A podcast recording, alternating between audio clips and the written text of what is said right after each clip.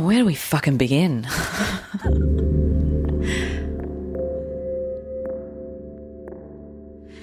hey, uh, it's Linda Marigliano here, and I'm coming to you live from my bed.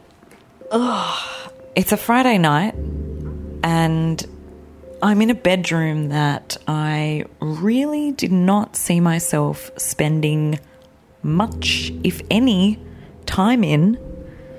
Oh gosh, there's like a bunch of DVDs here that are the. Oh, they've got dust on them because who watches DVDs these days, right? And then just a bunch of photos from me in year 12 with my three best friends, which are still here. Bikinis at a swimming carnival, horribly thin eyebrows, standing around in the drama shed at school. It's weird. It's like I am in a fucking time capsule in this room. So, anyway, why am I telling you this? I'm telling you this because I. This was not my intention. This is not where I thought I would be right now. I had grand plans to be somewhere else. I had grand plans to be with someone else, which. Oh my god, this is the stuff I'm putting up with. It doesn't matter, I can't do anything when it's going on anyway. That is the sound of my mum vacuuming my bathroom that I specifically told her, don't vacuum it. But no, it must be done on a Friday night. It simply must. She will not be meeting her salsa club night friends until my bathroom is clean.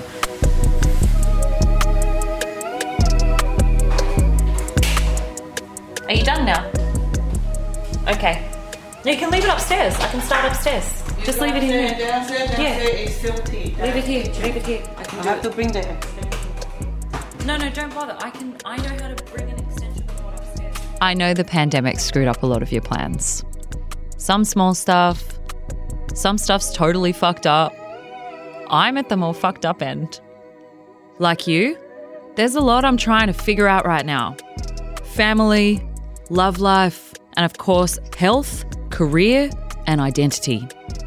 My hand gets really fucking sore when I'm writing in my journal, so I thought I'd document what I am learning here in this podcast. Tough love lessons on all the shit that counts. This episode, I'm laying out where I'm at. We're starting in the kitchen, at home, where I've been living for the past 10 months. Dad? So, this is my dad, Michael. Hi, Dad. Hi, darling. How you going? You just caught me in uh my favourite spot, doing my cooking. What are you cooking tonight? cooking uh, fish with potato, capers. It smells amazing. How do you feel about your bloody mid 30s daughter living at your house, Dad? Uh, my daughter is a dream to live with, but she. Don't lie! But no, but she just drives me crazy because she won't eat my food because she's on this. She's like a a, a, a rabbit. Mom, what are you doing? I try to clean, can't help myself. No cleaning, I'm not happy. So, this is my mom, Janet. Hi, mom. Hi. We have this joke where we say that when mum dies and she goes into a, a coffin, we're going to bury you with your sponges, your cleaning sponges. Absolutely. Without it, I'm not going to die peaceful. I need to rest in peace with all my sponges. Mum and Dad split up when I was 18. Many, many package of sponges. It took them years to be able to be in the same room together, honestly. But now they're good friends and they hang out every Friday night. Okay, okay. Make sure I have sexy voice. That's why they call themselves sexy Janet. While I'm glad to be spending time with them, to be honest, I'd rather not be. I am grateful for being here. I want to savor this time with my parents, but I've always struggled with my family. Italian dad, Chinese mom, that's meant, you know, expectations and strong values and being very close knit your entire life. And that's why I crave independence. And if it wasn't for COVID, it's why I would be living in another country with my boyfriend. It's good to have you back, but your dream is back to US. Yes. Do you think I'll be able to get back there? Uh, in time, yes, but not right now. Maybe in a couple of years. I want to keep you a little bit longer so I can argue a little bit longer with you. I want to clean. You won't let me. Because I'm telling you, I can clean the house on my day off. I just can't do it. You like that crunchy bit, eh? Yeah. Yeah, it's a golden brown. How come? Normally Yeah, these, these look at this one. I'm going to have one of those. Thank you, Michael, for lovely dinner. Chef Michael. Chef Michael. Chef Michele. That's right, Chef, Chef Michele. not Chef Michael. She always writes on WhatsApp, Chef Michele. And she puts it. God, everyone just runs around here on a Sunday afternoon. Have you been kind to yourself lately? I haven't. For the first time ever, I've been thinking about my relationship to my physical and my mental health. You know, when you think about what's been going on this year, it's made me so much more conscious of like friends that are immunocompromised, my parents getting older, the fact that my, my body is a rapidly aging sack of shit. So, in my quest for health, there's been a couple of main inspirations, and one of those has been one of my best friends, Em. What did you buy me? I got you these. Here's your pad thai rice noodles. Here, I'm sliding them on the floor. Em. Levins is my little health idol. She's seriously so healthy, she's so positive, and while the world is just fucking blazing, I want to know how we can get some of that energy. So, how do you stay motivated? What's your What's your bloody Em secret? Okay, well, you never regret running. Um, well, I never regret running anyway, and I think that that is because running for me is so much more than exercise. Um, it's definitely a way to get out of your head, it becomes all about you. So, in a way, I think the way to keep motivated when it comes to exercise is to think of it as a selfish, delightful activity that is something that's only for you. And, you know, throughout our days, our work is not all about us. Um, you know, our day to day, we might be compromising on something to help a friend or a partner or giving some energy to a family member who's going through something, but exercise becomes purely about us. And that for me is the biggest motivator. Em told me how she nails the basics. She's disciplined, she is in control, and right now, where I'm at in my life, that is super attractive. I feel the most me when I am exercising as much as I want to exercise and eating exactly how I want to eat. Do you think that it ties in? Because when we're like young girls growing up, it's like body image, looking healthy. Being healthy means a certain thing, but I think in our 30s, that kind of changes. 100%. And I mean, you know, everyone says that your health is the foundation of everything else around you. Um, and I think that definitely recently, and coming back exactly to that, where, you know, in our mid 30s, and there's been a few shifts, I think, around us that have. Um, in our lifestyles or you know that have come with age etc that have really shifted what body image and what mental health and health in general mean to me. Um, yeah and i think m- some of it comes to that shift in knowing who i am um, which you know in turn is that's come from me understanding what makes me happy and as boring as it sounds it's those little non-negotiables like exercising every day eating well mostly vegetables mostly cooked by myself um, you know going to bed early drinking a shit ton of water. Um, they sound so boring but they're the things that set me up to be happy because they're setting my health up um, and then I think the other shift that we have to talk about is that we're at that age now where we're maybe thinking about having a baby, or everyone around us is maybe thinking about having a baby. And so, through that process, whether it's because you're gossiping with girlfriends or you're going to a doctor, you're learning so much more about your body. And that for me has put in perspective like i just keep thinking oh my god that's amazing that my body can do that or will do that etc etc and so it's gone from that thing when you know you're a teenager and you want long legs and a tiny waist or whatever to these new things that you have never even knew you needed to worry about where you're like god i hope i've got a good egg count god i hope my cervix is this shape blah blah blah blah blah. With a bit of motivation from Em, I'm out for a run. Oh, I fucking hate running. Oh my god, I haven't done a run in so long. But I had an excuse. I had to take some time off. I um I froze my eggs. I know. Crazy, right? So I don't know if you know anyone that's done it or if you've thought about doing it, but this was the year of like thinking about health, thinking about my vulnerabilities, things that I've kind of shafted to the back of my mind. You know, like bullshit biological clock, female stuff.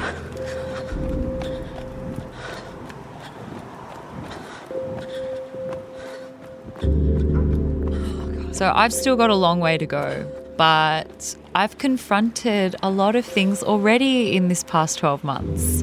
And this intimidating bullshit. Oh, you're getting your step counter. Biological clock female stuff is one of them.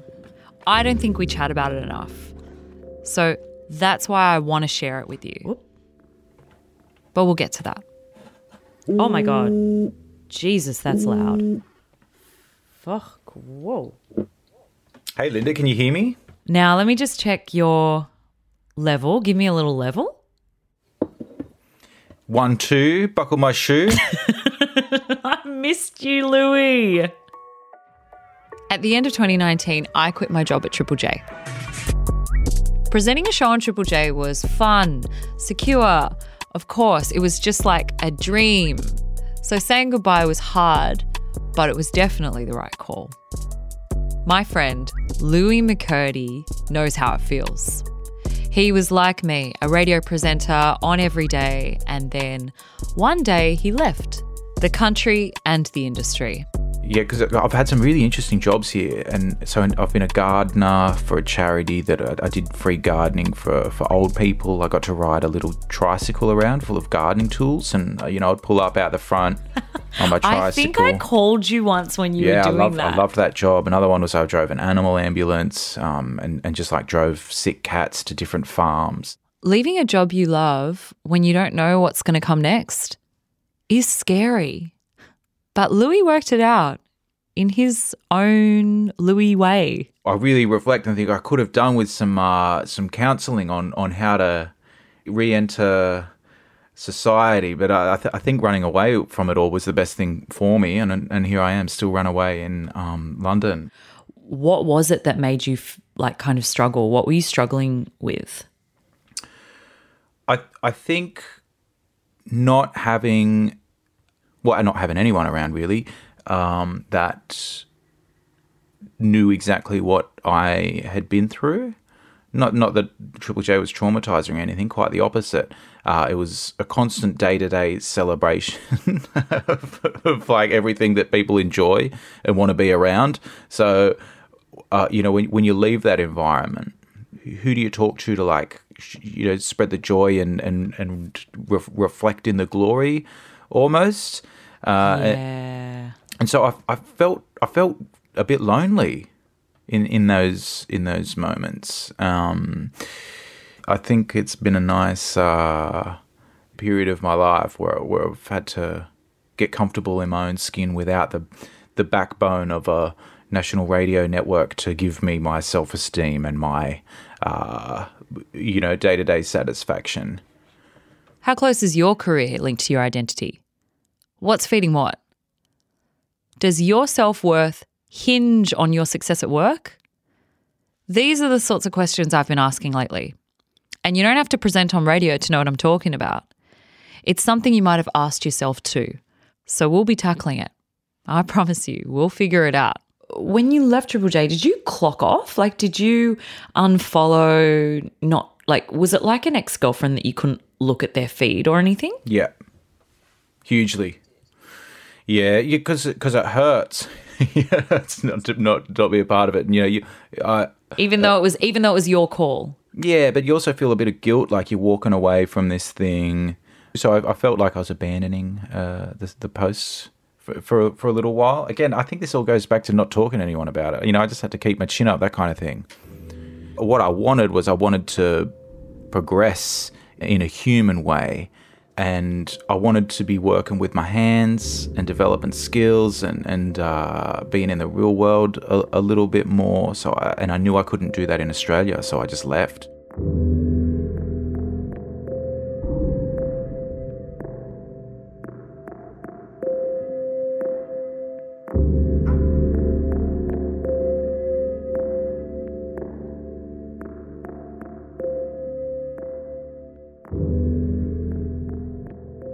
We've looked at the relationship with family, the relationship with ourself in terms of health and career.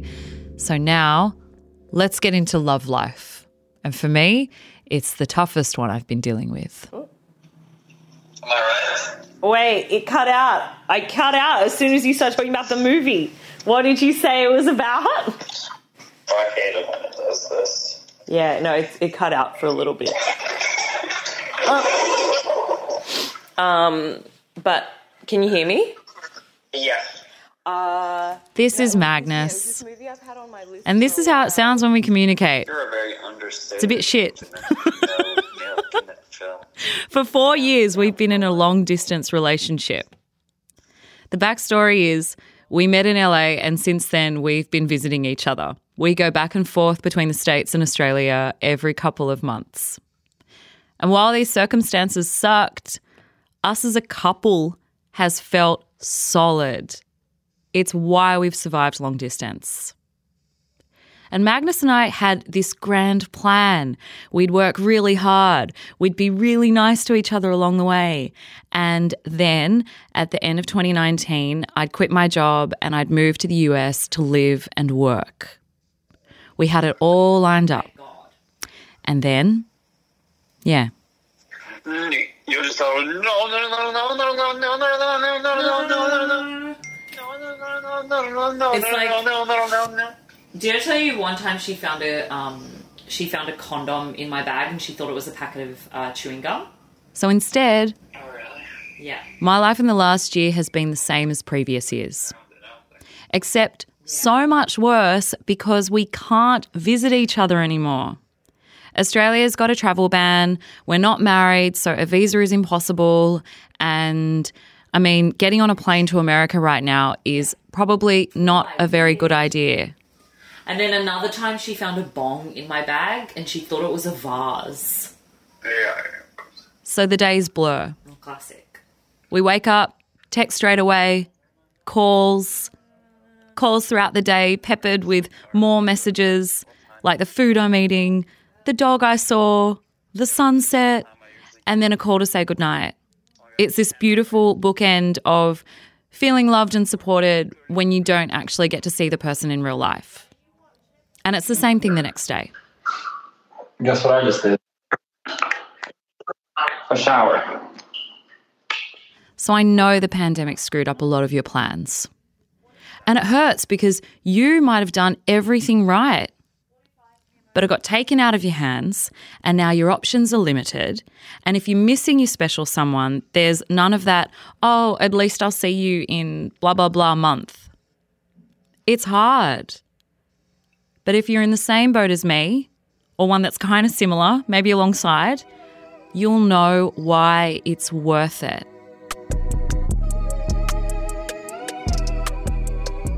So, what can we do to get through?